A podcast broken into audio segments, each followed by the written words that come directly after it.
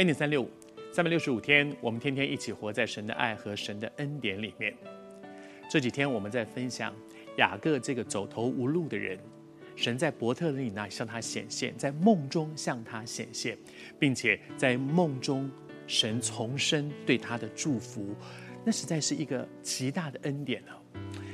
其实从亚伯拉罕、以撒到雅各，我们就发现这个家族，这个被拣选的家族里面的每一个这些男人，每一个都有很多的毛病，每个都有很多很糟糕的一些劣迹。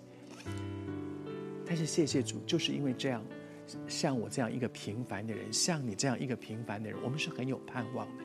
神不是只是拣选一些好特别、那些特别神圣、特别 holy 的，我们就跟神说：“我不是嘛。”但是圣经里面说，以利亚跟你我一样的性情，那意思是什么？以利亚有他脾气，有他的毛病，你也有你的脾气，你的毛病，我有我的脾气，我的毛病，我们是一样的。但是谢谢主，神可以使用以利亚，恩待以利亚，神照样使用你，恩待我。谢谢主，在我们的恩，我们是活在恩典里面的。谢谢主，在梦中，神跟雅各说了很长的一段话。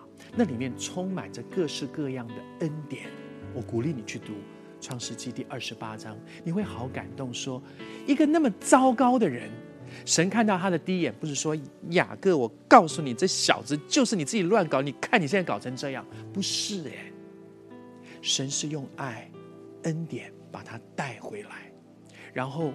神说了一件事情，使我好感动。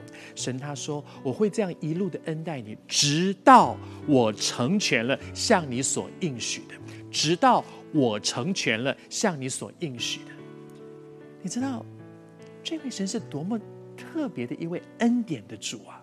他不但答应你，他应许你，而且他说他负责去完成。你知道吗？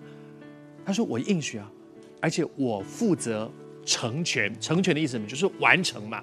我完成这一，我要告诉你说，我会把你带回来。你自己走不回来是没有问题，我负责把你带回来。我我我不离弃你，对不对？他说，可是我找不到你，没问题，我负责去找你。你知道这是恩典，这就是恩典。我们真的不配领受神这样的恩典。他凭什么要跟我们这样一个渺小、常常出事的人立约啊？但他就是跟我们立约，然后告诉我们他是守约的。他是施慈爱的，而且这个约定我们根本无力去完成。他说他负责，他负责去完成。谢谢主，上帝真的很爱你。我还是要说，你今天会看到这一集的恩典三六五，因为主爱你。主在对你说：“孩子啊，不要再走自己的路了。我已经来了，我伸手，我要把你带回，归回到他的祝福里。”他向你伸手，他应许你，他不会把你丢在那个黑暗当中，而且他向你所应许的每一件事情，他负责完成。